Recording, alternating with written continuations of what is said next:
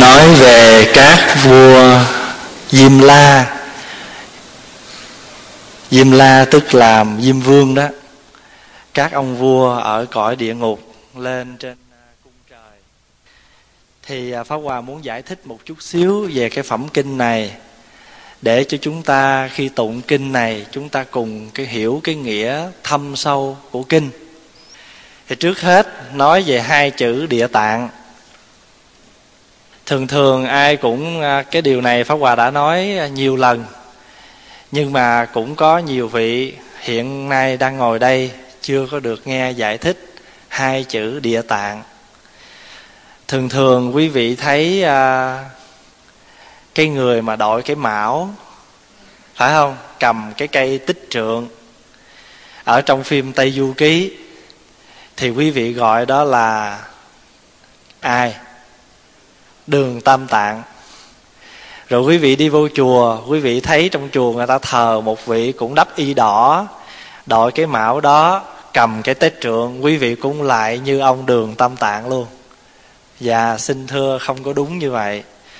Bởi vì cái vị bồ tát trong chùa thờ đắp y đỏ, cầm cái tích trượng, đội cái mão, đó là bồ tát địa tạng chứ không phải là đường tam tạng như chúng ta xem trong phim tây du ký chúng ta gặp. Ở trong phật giáo đại thừa có hình ảnh của một vị bồ tát. Thường thường quý vị thấy bồ tát á, là đẹp dữ lắm. À, à, đội mão à, mang vàng vòng mặc đồ rất là đẹp. Phải vậy không?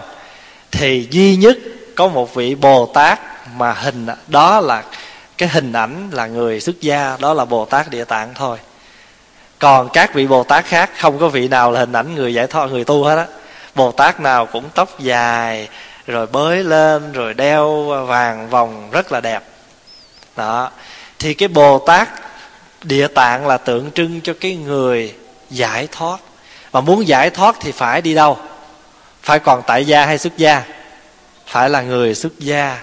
Đó thì bây giờ, chữ địa tạng là gì? Trong à, thường, cái hiểu nghĩa thông thường của mình, địa là đất, phải không? Địa là đất, tạng là chứa. Địa tạng là một cái mảnh đất chứa nhóm. Vậy thì trong phật giáo đại thừa, nói cái hình ảnh của bồ tát địa tạng là muốn nói tới cái tâm của mình. Cái tâm của mình, thường thường người ta hay gọi là tâm địa. Phải vậy không? Người nào mà hiền cái nó trời, tâm địa anh nó tốt ghê. Người nào mà xấu nói, tâm địa cái anh đó coi vậy mà độc ghê. Phải không? Thì cái lòng, cái người của mình, cái cái tâm của mình thì chúng ta thường gọi là tâm địa. Bây giờ hỏi thử cái tâm của mình nè, nó chứa có nhiều thứ không? Chứa rất là nhiều thứ, phải không? Chứa rất là nhiều, cho nên nó sâu, nó dày, nó chứa rất nhiều, cho nên gọi là địa tạng. Bây giờ nói một cách khác cho dễ hiểu. Địa tạng cũng không có ai khác hơn đó là ngoài tâm của mình. Đó là cái tâm của mình. À tâm của mình gọi là địa tạng. Như vậy thì hiểu được cái chữ địa tạng là tâm mình rồi đó thì khi mình đọc vào cái phẩm kinh này thì mình đã thấy được cái thâm nghĩa của nó. Giờ quý vị hiểu hai chữ địa tạng rồi thì cái kinh này phật nói ở tại cung trời đau lợi. À, thì cái phẩm thứ 8 mở đầu vào là nói rằng có rất nhiều vị đại quỷ vương. Có rất nhiều cái vị quỷ vương đến. Bây giờ quỷ vương đó à mình thường hay hiểu là những cái người chắc là phải ghê rợn lắm, lẫn quẩn đâu trong cái thế giới của mình.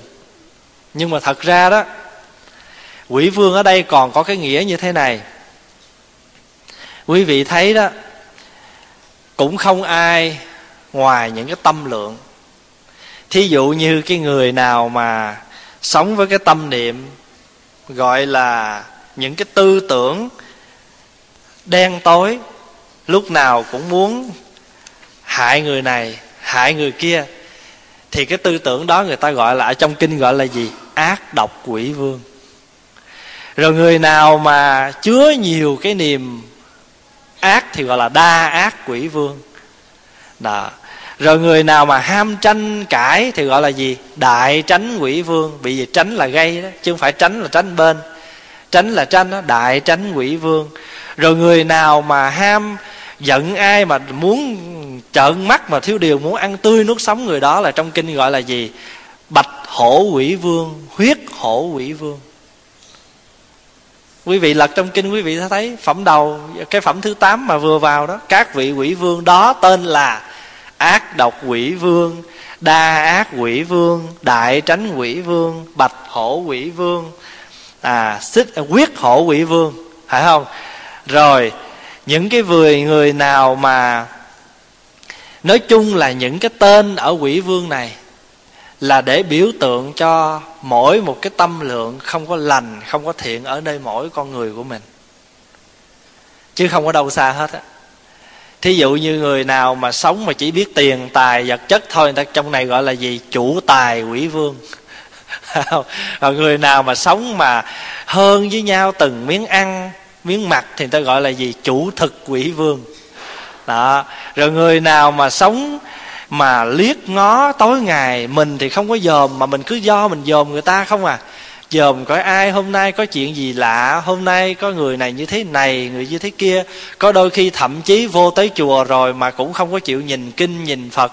Mà cứ nhìn có bữa nay chị này mặc cái gì, anh kia đeo cái chi. Thì trong kinh gọi là gì? Tam một quỷ vương, tứ một quỷ vương, ngũ một quỷ vương đó. một là mắt á. Bởi vì sao? Bởi vì chúng ta không bao giờ sống chân thật với cái tâm của mình. À, mà mình luôn luôn bồi bổ những cái gì? Những cái niệm xấu niệm ác ở trong mình. Đó vì vậy cho nên trong kinh gọi là rồi mình muốn tạo cho người ta những cái hiểm nguy thì gọi là gọi là gì? Chủ hiểm quỷ vương vân vân. Nói chung là những cái tên quỷ vương mà chúng ta vừa nghe đây đó không có phải là những quỷ vương ở bên ngoài đâu.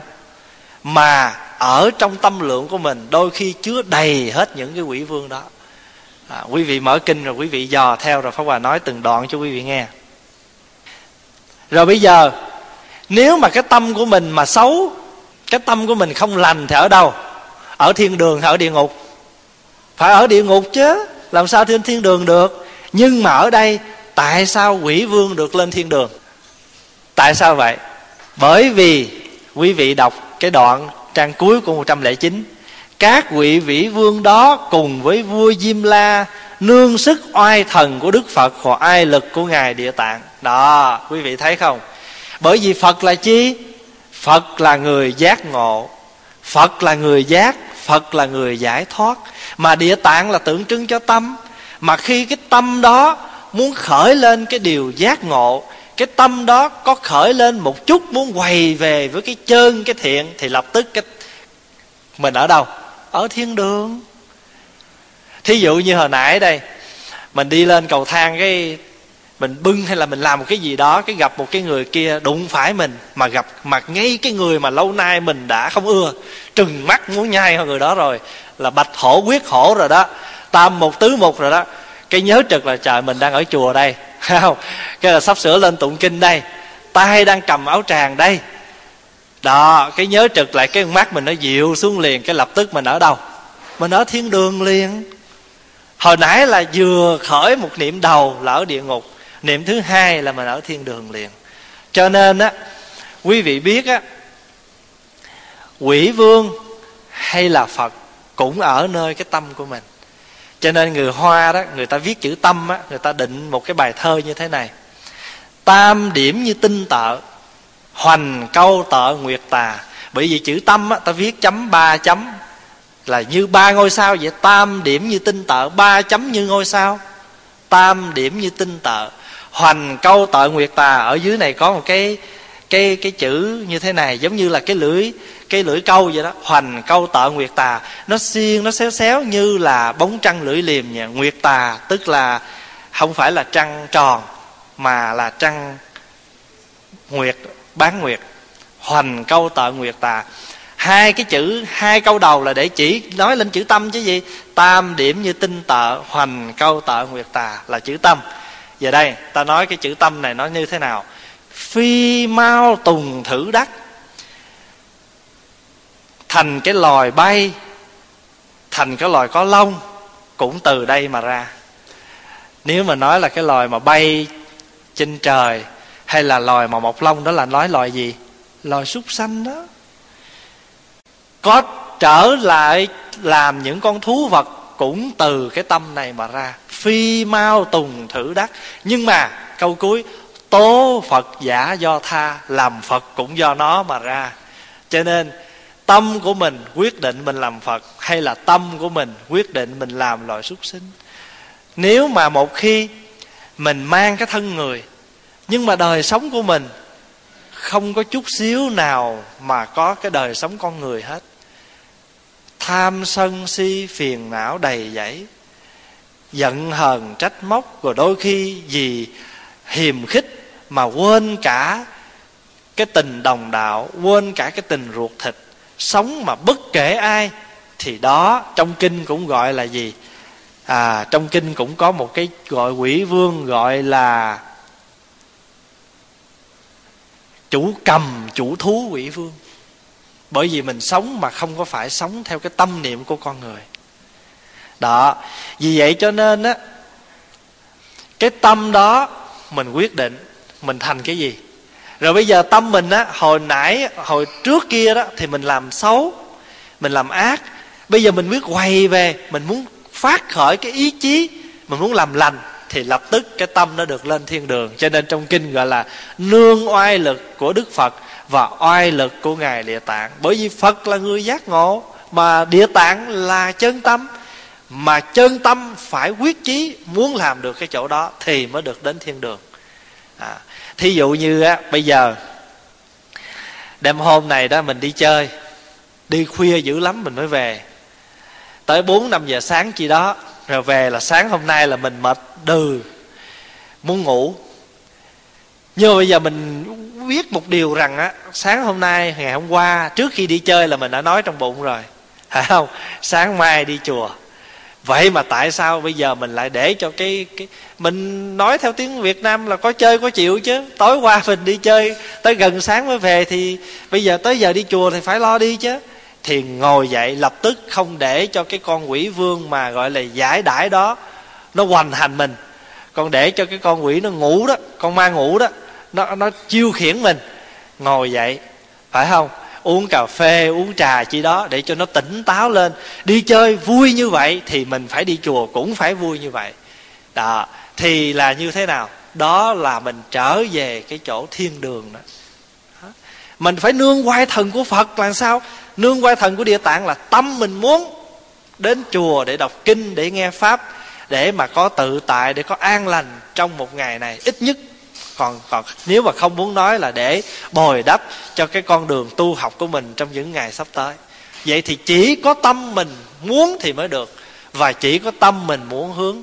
Nhưng mà nhớ nghe, có những cái chí hướng mà nó đi đâu?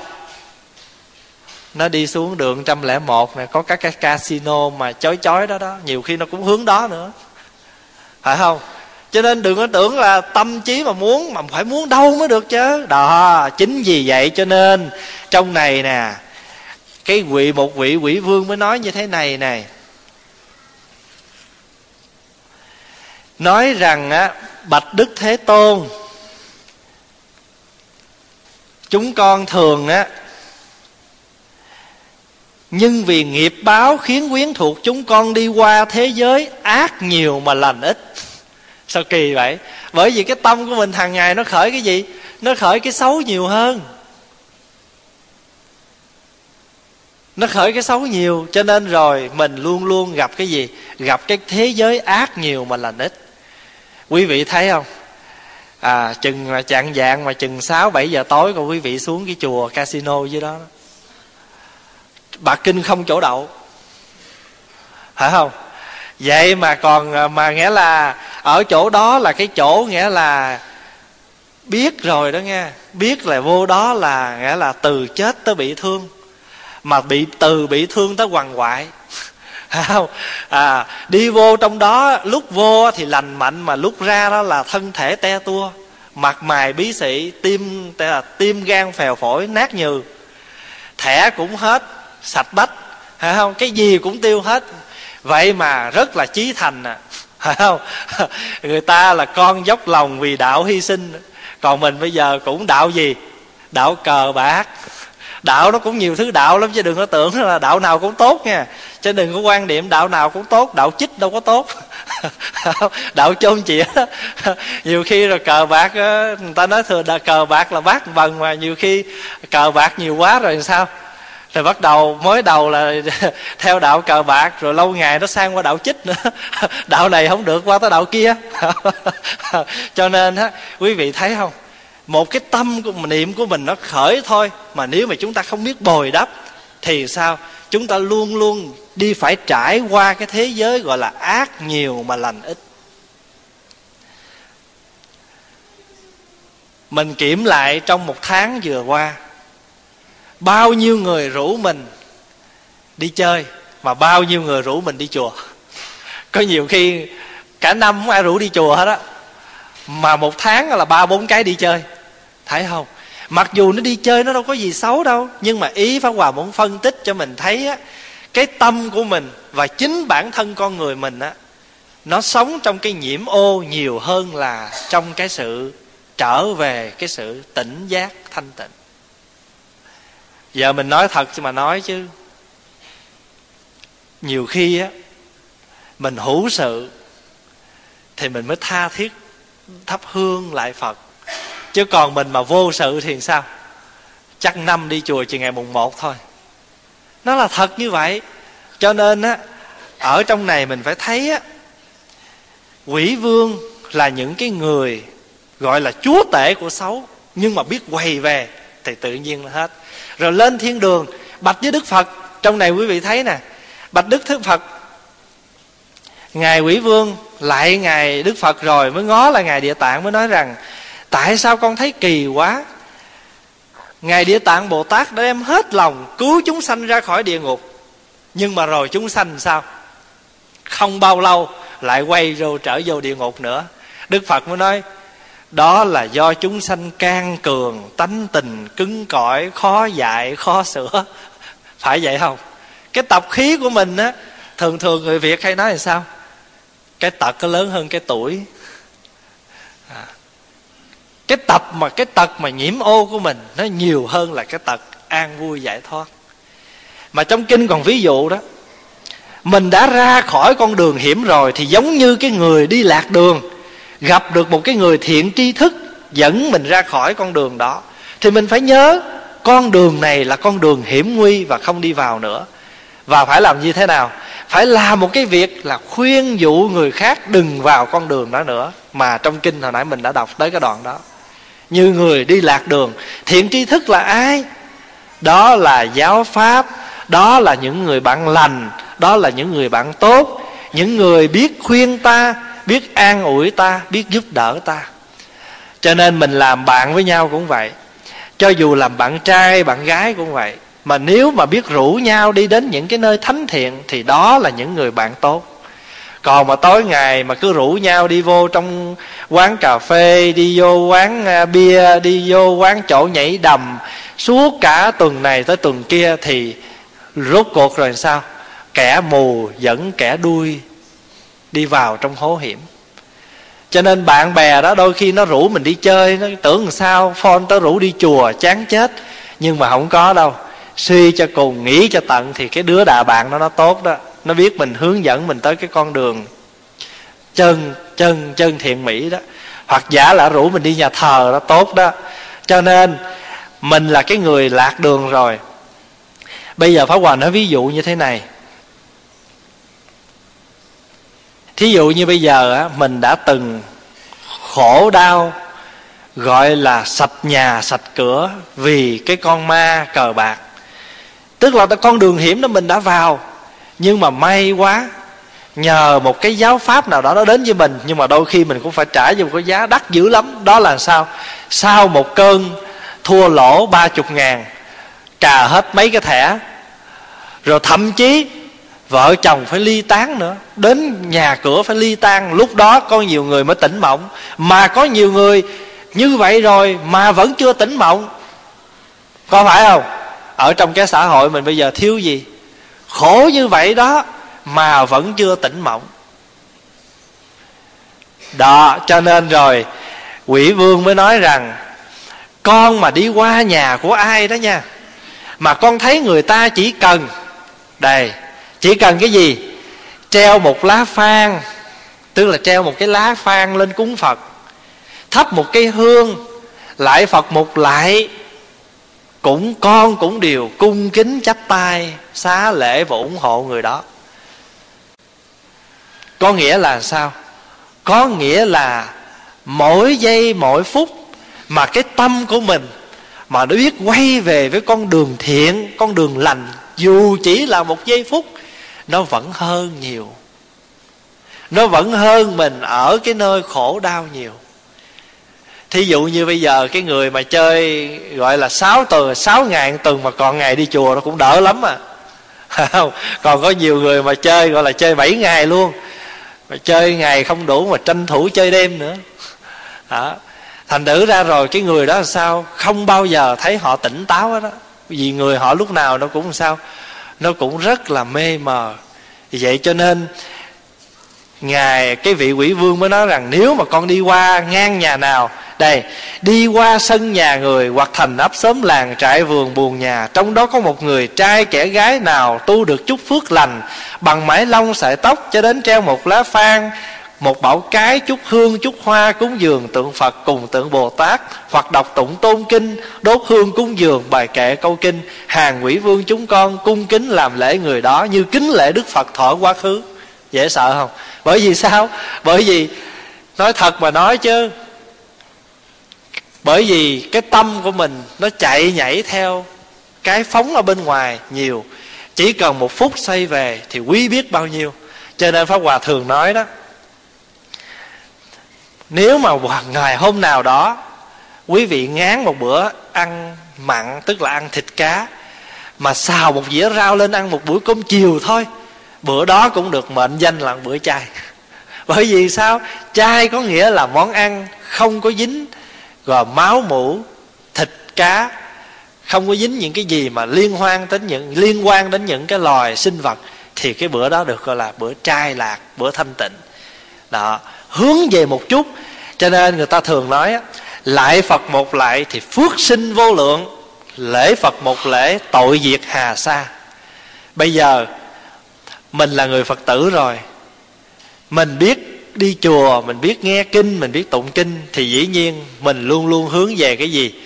Lễ phật, tụng kinh. Thấy không? Tham thiền niệm phật, đó là một điều rất là tốt. Rồi cuối cùng cuối cùng thì trong này ngài mới khuyên ở trong này có cái vị tên là chủ mạng. Chủ mạng tức là cái người cai quản về cái tuổi thọ của con người. Thì ngài mới khuyên như thế nào? Ngài mới khuyên mình á, nên lúc sanh á, nên làm lành mà kiên ác. Bởi vì khi mà mình người mẹ sinh một đứa con ra thì rất là hao thần tổn khí phải không? Mà trong kinh vu lan nói là sao? Khi sanh sản hiểm nguy chi xiết sanh đặng rồi tinh huyết dầm về. Nó nhiều giống như mà người ta nêm một cái ví dụ ví như thọc huyết trâu dê nhất sanh thập tử nhiều bề gian nan. Đó, trong kinh mà đức phật diễn tả cái người mẹ sanh người con như vậy đó cực khổ như vậy. Cho nên trong cái lúc đó có những cái loài quỷ thần những cái loài quỷ họ muốn ăn cái gì? Ăn tinh huyết của người mẹ. Nhưng mà nhờ lúc đó cái phước đức bảo hộ cho mình. Mà khi mình sanh được an ổn mẹ con rồi thì mình phải nên cúng kế kiến như thế nào để gọi là tạ ơn chứ không có nên giết gì? Giết bò giết trâu giết uh, gọi là heo gà vịt vậy đó để cúng tế để là cúng đầy tháng cúng thôi nôi. Chúng ta phải kiên cử cái đó. Bởi vì làm như vậy thì sợ tổn cho đứa con rồi, khi mà chết á, thì phải làm gì? Khi mà chết thì phải nên tu tạo những cái phước lành để hồi hướng. Nói như vậy đó thì quý vị biết trong kinh địa tạng phẩm thứ bảy, đức phật cũng có nói rằng, nếu như mình làm lành cho người thân của mình khi họ mất. Mà trong kinh nói là trong bảy phần công đức, người chết hưởng được có một phần thôi còn sáu phần kia là do thân nhân còn sống làm. Như vậy thì quý vị thấy không? Đợi tới chết mới làm lành hưởng được bao nhiêu? Chỉ có một phần thôi. Còn sáu phần kia là người sống. Thì ý đức phật muốn khuyên tất cả chúng ta rằng, chúng ta muốn tạo những cái nghiệp lành, việc thiện, thì ngay khi chúng ta còn sống chúng ta làm. Phải đợi tới khi mà chúng ta mất mà người thân chúng ta làm á thì rất là ít. Một phần thôi. Trong bảy phần mình hưởng có một phần à. Mà chưa chắc một phần đó mà mình được trọn vẹn nữa. Cho nên cái phần đó rất nhỏ. Đó. Thì kinh địa tạng cũng vậy. Chúng ta muốn khi sanh, khi tử, mà chúng ta gọi là sanh thuận tử an đó, thì ngay trong cái lúc chúng ta còn lành mạnh, chúng ta còn sống, chúng ta phải tạo những cái nghiệp lành, mà đừng tạo những nghiệp xấu mà tạo những nghiệp lành là như thế nào mà trong kinh đã dạy chúng ta rằng phải đọc tụng tôn kinh. Không có nghĩa là chúng ta không hẳn là chúng ta phải mở kinh ra. Tôn kinh đây là gì? Đó là chúng ta biết sống đúng với cái gì? Với cái rất thật của một con người. À, dĩ nhiên mở kinh ra tụng là tốt rồi. Bởi vì trong kinh dạy cho mình lời hay lẽ phải để chúng ta nương vào đó chúng ta tu. Nhưng mà cái chữ kinh ở đây còn có nghĩa là ở tự, ở nơi mình. Có một cái kinh mà vô tự. Đó rồi cuối cùng phẩm kinh địa tạng, đức phật nói như thế này. À đây, đức phật khen rằng, vị đại quỷ vương cai quản về tuổi thọ của mọi người không đã từng trải qua trăm nghìn làm vị quỷ vương đã từng ủng hộ chúng sanh trong lúc sanh cùng khi tử. Đó là một vị bồ tát. Đó là vị bồ tát đại sĩ vì lòng từ bi phát nguyện hiện thân đại sĩ chứ thiệt thời không phải quỷ. Thấy không? Cho nên đó, người ta nói rằng á tạc nhật dạ xoa tâm kim triêu bồ tát diện. Dạ xoa giữ bồ tát chỉ cách nhất điều xuyến. Tạc nhật dạ xoa tâm là sáng qua tâm dạ xoa. Dạ xoa là một loài quỷ đó. Sáng hôm qua tâm mình còn là tâm dạ xoa. Nhưng mà sáng hôm nay, chiều hôm nay à thì mình là gì? Là tâm của bồ tát. Tạc nhật dạ xoa tâm, kim triêu bồ tát diện. Chiều hôm nay thì mình lại là mặt của bồ tát rồi như vậy thì dạ so với bồ tát, chỉ cách nhau ở một sợi tóc. Quỷ vương hay là bồ tát cũng chỉ ở đó mà thôi. Nếu mà tâm còn hướng đến cái con đường xấu, hiểm, muốn hại người này dòm ngó người kia thì là quỷ. Mà hướng về con đường lành, con đường thiện, biết nhìn mọi người bằng con mắt thương, biết tha thứ, biết cảm thông, thì đó là gì? Đó là bồ tát cho nên ngài mới nói đây, quá 170 kiếp sau, ông đó sẽ thành Phật. Hiệu là vô tướng Như Lai. Tại sao gọi là vô tướng Như Lai? Bởi vì quỷ hay là Phật, Chúng ta có nói được không? Bây giờ nhìn tất cả mọi người ở đây, Ai là quỷ, Ai là Bồ Tát, Làm sao nói được? Đó là vô tướng. Nếu biết được như vậy thôi thì Chúng ta phải học cái hạnh của ai biết không? Học cái hạnh của Bồ Tát thường bất khinh, cung kính những phàm phu tục tử. Thôi ai mình cũng chấp tay lại. Mình nói như thế này, tôi không dám khinh anh, vì anh là phật sẽ thành. Tôi không biết anh đang hại tôi đây là anh bồ tát hay anh quỷ. Cho nên thôi, thà là tôi nhìn anh là bồ tát còn hơn. Cho nên, người ta thường nói kẻ thương mình là bạn đã đành mà kẻ hại mình chưa chắc là người xấu. Bởi vì sao? Bởi vì người đó đã tác thành cái sự nghiệp nhẫn nhục cho mình, mà trong kinh phật gọi là sự nghiệp vĩ đại. Sự nghiệp vĩ đại là sự nghiệp như thế nào? Sự nghiệp tác thành cho con người của mình sống trọn vẹn với cái đức nhẫn nhục, cái đức từ bi. Nếu mình tu mà không ai mà chửi bới gì hết, cái làm sao mình biết cái tâm mình cỡ nào mà mình tu? Cho nên lâu lâu có người nói xấu, nói tốt có người nói thị, nói phi, rồi lâu lâu có người nói ra, nói vào. Có người nghi, người kỵ, kệ không sao hết á. Không? Nếu mà mình biết được á, là họ là vô tướng như lai, mà mình cũng là vô tướng như lai nữa, thì tự nhiên sao? Quỷ với phật không có xa cách. Đây, đã ở trong cái chỗ vô tướng như lai tại sao được cái chỗ được thành cái vị gọi là vô tướng như lai? Như lai không có tướng. Cái tướng phật mà không có tướng nha. Còn mà mình tưởng đâu, tướng phật là cái người mà có một cục tóc cao cao đây á. Rồi à, mặt mặt mày hiền từ, rồi đi thông dong thoải mái. Bước tới đâu rồi thì hoa cũng nở đó. Không phải đâu. Cái đó là cái tướng phật còn còn có tướng đó. Còn có những cái tướng như lai mà mắt phàm mình không thấy chính mắt phàm không thấy cho nên dám khinh ai không? Không dám khinh ai hết á. Ai cũng là phật hết á. Ai cũng là bồ tát hết á. Cái người mà đôi khi mà họ làm cho mình đau khổ mà gọi là sức bất sang ban đó, chưa chắc họ là người xấu. Họ là một người thầy đã hướng dẫn mình trên cái con đường gì? Con đường thế nào để vượt qua những trong gai chướng nạn? Thấy được như vậy rồi thì sao?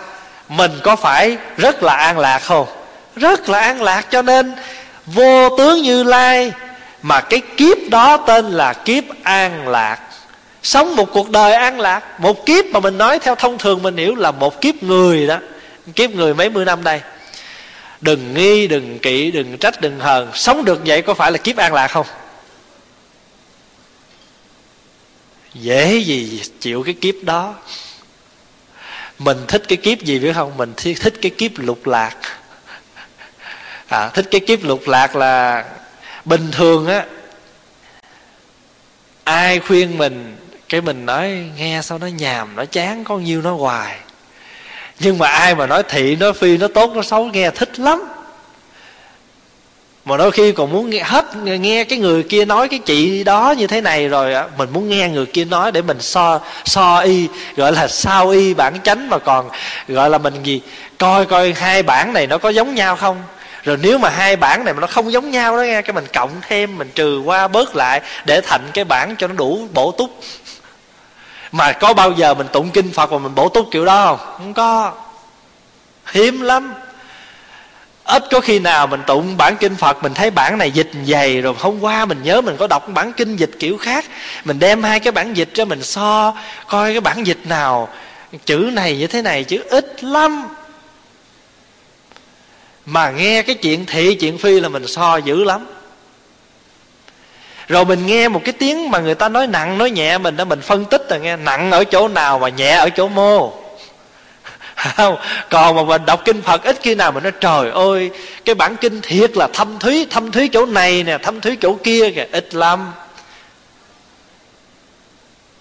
Đó, như vậy thì mình mới biết là cái tâm mình nó hướng về cái gì nhiều. Thành thử ra chính vì vậy mà lúc mình sắp sửa, mình ngây đơ, mình sắp sửa đi đó, nhiều người mê hơn là kẻ tỉnh. Tại sao vậy? Tại vì hàng ngày nó cứ hướng tới con đường mê thì khi khắp sắp mà xả bỏ cái thân tứ đại này rồi đó, nó mê nhiều hơn nó tỉnh. Đó là một sự thật. Đó là chưa nói đó, những người mà quý vị thấy mà sắp mất, mà còn ú ớ, mà quờ quạng, mà la hét đó, là thấy cái gì? Là thấy những cái cảnh trạng mà lúc sống mình đã tạo tác. Cho nên đời này á, ngài địa tạng và vị vị quỷ vương thường khuyên mình á, là phải đừng đợi tới chết để mà nhờ người khác lo cho mình. Bởi vì ngay trong lúc này mình phải lo đi. Cái giờ rảnh rỗi của mình đó, để tâm tới niệm phật, đọc kinh, nghe giảng. Còn nếu không làm gì hết, thì ngồi yên. Ngồi yên mà đừng nói gì hết. Nó còn tốt hơn là ngồi ngồi không mà nói chuyện thiên hạ gọi người ta gọi là thường nghĩa là tỉnh tọa thường tư kỹ quá mà nhàn đàm bất luận nhân phi là vậy đó. Cái khi mà rảnh rỗi đó, đừng có bàn thảo cái chuyện. Khi rảnh rỗi đó thì ngồi ngó lỗi mình. Mà bàn thảo nói chuyện, đừng nói lỗi của người. Tỉnh tọa thường tư kỹ quá là lỗi mình đó. Thường tư là thường suy nghĩ kỹ quá là lỗi của mình tỉnh tọa thường tư kỷ quá, nhàn đàm bất luận nhân phi. Nếu mà ngồi chơi với nhau, với chén trà, với chén rượu, với tách cà phê, đừng nói chuyện thiên hạ, nhàn đàm bất luận nhân phi. Bởi sao? Bởi vì tri sự thiểu, thời phiền não thiểu, thức nhân đa xứ thị phi đa. Biết việc ít thì phiền não ít, mà quen biết người nhiều thị phi nhiều lắm. Quen biết nhiều chừng nào thì thị phi nó nhiều chừng đó cho nên hồi xưa pháp hòa nhớ trong cái bản của ông thanh sĩ, ông có làm một cái bài thơ trường, gọi là trường, một cái bài thơ dài lắm. Một cái quyển tập thơ rất là dài, mà cái tựa rất là đơn giản, là phật tử. Rất là hay, là phật tử. Thì pháp hòa nhớ mở đầu cái bài bài thơ đó như thế này, là phật tử trong lòng tự hỏi, nên làm gì trong cõi người ta? Ngồi yên niệm phật di đà hay là đi độ người ta xa gần? Là phật tử trong lòng tự hỏi, nên làm gì trong cõi người ta? Bởi vì mình sống có bao nhiêu năm đâu, giờ nó hỏi lại mình mình nên làm cái gì? Nên làm gì trong cõi người ta? Ngồi yên niệm phật di đà hay là đi độ người ta xa gần? Thưa với đại chúng, từ khi mà mình à, hiểu biết một chút xíu phật pháp rồi đi tu tới bây giờ đó. Pháp hòa thường hay lấy cái phật sự làm vui. Phật sự làm vui là sao?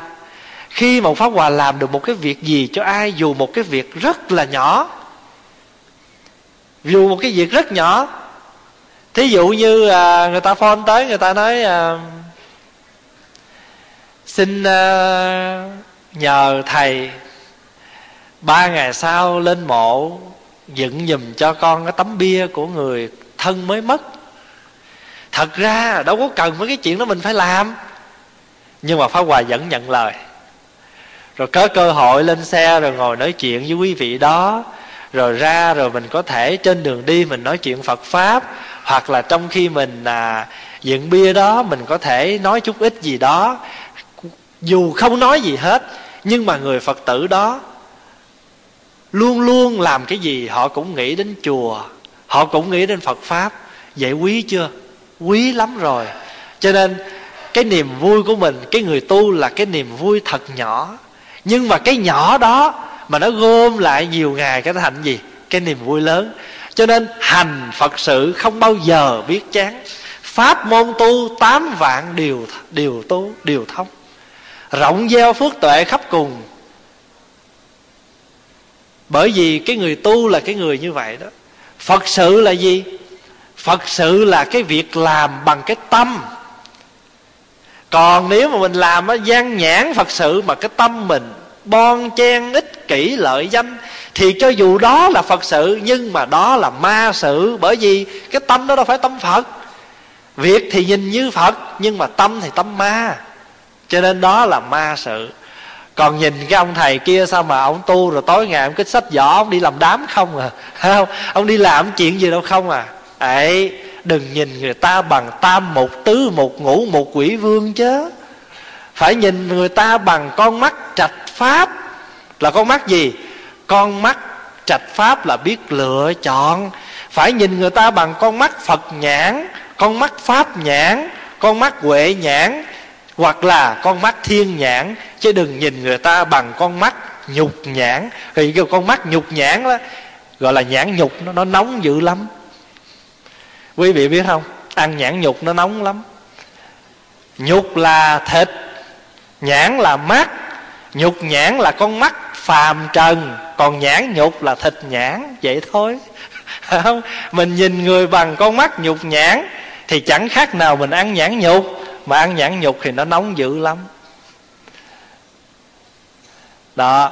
Rồi thì ở trong này, thành phật nghĩa là hiểu là vô tướng như lai, kiếp đó tên là an lạc, mà cái cõi đó tên là tịnh trụ. Hay quá chừng chừng. Thành phật thì thành phật vô tướng, mà kiếp thì lại là tên kiếp an lạc. Mà cái cõi là cõi tịnh trụ là tại sao? Tịnh trụ là như thế nào? Tịnh là sạch, trụ là ở. Tịnh trụ là ở một cái nơi rất là sạch. Dù nó là rất là ta bà, nhưng mà bởi vì tâm mình có tịnh độ, kiếp mình có an lạc, mình làm ông phật vô tướng, thì không phải là mình đang ở cõi tịnh trụ sao? Bây giờ pháp hòa nói ví dụ như thân mình đây. Thân mình là thân gì? Thân tứ đại giả hợp, thân dơ quế. Nhưng biết dùng cái thân nhơ quế giả hợp tạm bỡ mấy mươi năm này làm một cái gì đó cho những người xung quanh được lợi lạc. Như vậy thì cái thân dơ giấy này, nó có phải là cái thân tịnh trụ không? Thân tịnh trụ chứ gì? Rồi kiếp sống này, mấy mươi năm này, thay vì sống lơ láo, qua ngày cho hết bữa thì lại đi làm việc độ người giúp đời, thì có phải là kiếp an lạc không? Mà có cần phải mang cái nhãn hiệu làm phật không? Chẳng cần. Là vô tướng như lai chứ gì? Là kiếp an lạc chứ gì? Là cõi tịnh trụ chứ gì? Đó, cho nên quý vị thấy, quỷ hay không ở nơi mình, biết hướng đến con đường giải thoát, biết phát cái tâm giác ngộ, thì tâm giác ngộ đó dẫn tới con đường giải thoát và làm cho chúng ta trở thành một ông phật vô tướng. Chúng ta có một kiếp an lạc ở trong một cái cõi đời đầy dẫy trượt phiền mà chúng ta vẫn tịnh trụ. Tịnh trụ là trụ như vậy. Cho nên cái chữ trụ trì là gì? Trụ như lai gia, trì như lai tạng. Trụ ở trong nhà của như lai, trì nắm giữ cái pháp của phật. Cái người trụ trì là cái người trụ như lai gia, trì như lai tạng. Ở trong nhà phật làm việc phật thì gọi là như là trụ trì. Còn ở nhà phật, làm việc phật mà tâm thế gian thì cái đó gọi là gì? Thân xuất gia mà tâm không xuất gia. Còn bây giờ mình đang là phật tử, thân tại gia mà tâm xuất gia. Phát cái tâm như vậy đi, sống cái hạnh như vậy đi, rồi một ngày nào đó mình sẽ đạt được cái nguyện thân tâm đều xuất gia còn không thì mình ở cái chỗ nào? Cái chỗ gọi là thân tâm đều tại gia. Không có xuất gia gì hết. Xuất gia nó có bốn hạn phải không? Rồi bây giờ mình sống như thế nào? Một người mà luôn luôn làm cái kiểu hại cho mình. Rồi một người sống luôn hại người. Còn có những người hại mình, hại người. Nhưng mà có một người sống không có hại ai hết. Và không hại ai hết là người như thế nào? Người luôn luôn làm lợi người. Chỉ cần sống đừng hại ai thôi là mình đã hành được cái việc lợi cho người rồi. Cái chuyện mà mình nói là làm lợi cho người đó, nhiều khi mình còn xa vời quá. Mình nói gần chút đi, thôi sống đừng hại ai hết. Mà sống mà chứ đừng có hại ai, đừng xấu tốt ai, đừng dèm phá ai, đừng soi bói ai, khó không?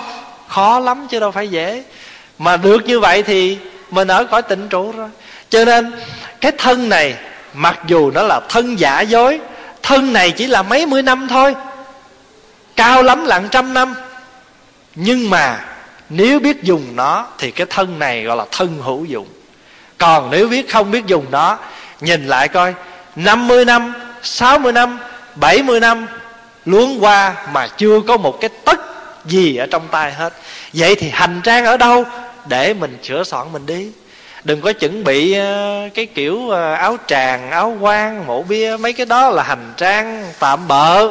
Thời gian nào rồi nó cũng rã nè có một cái hành trang vô tướng mà tất cả chúng ta cần phải chuẩn bị ngay từ giờ phút này. Cái hành trang vô tướng đó là gì? Đó là giới, đó là định, đó là tuệ. Phải chuẩn bị cái hành trang đó. Chính vì vậy cho nên mình thắp nhang, mình thắp ba cây đó cái nhang giới, cái nhang định, cái nhang tuệ đó. Rồi lại phật lại mấy lại? Lại ba lại lại phật, lại pháp, lại tăng. Bởi vì phật, pháp, tăng ngay tại lòng mình. Mà biết sống với cái phật, pháp, tăng đó, tức là gì? Mình đang lại ông phật nơi mình. Mình đang tu cái giáo pháp nơi mình và mình nên sống được với bản thể đó. Cho nên trong kinh, mỗi bữa tụng kinh, mình đều có tự quy y phật tự quy pháp, tự quy tăng. Hồi nãy mình tụng đó, tự quy phật là tự mình quy ông phật ở nơi mình. Tự mình quy pháp ở nơi mình và tự mình quy tăng nơi mình. Vậy thì quý vị thấy, quỷ ma có xa ở đâu không? Ma ma, phật phật chính do ta. Ma, phật khác nhau, chỗ chánh tà. Giác phật mê là ma đó vậy. Chơn như là phật, vọng là ma.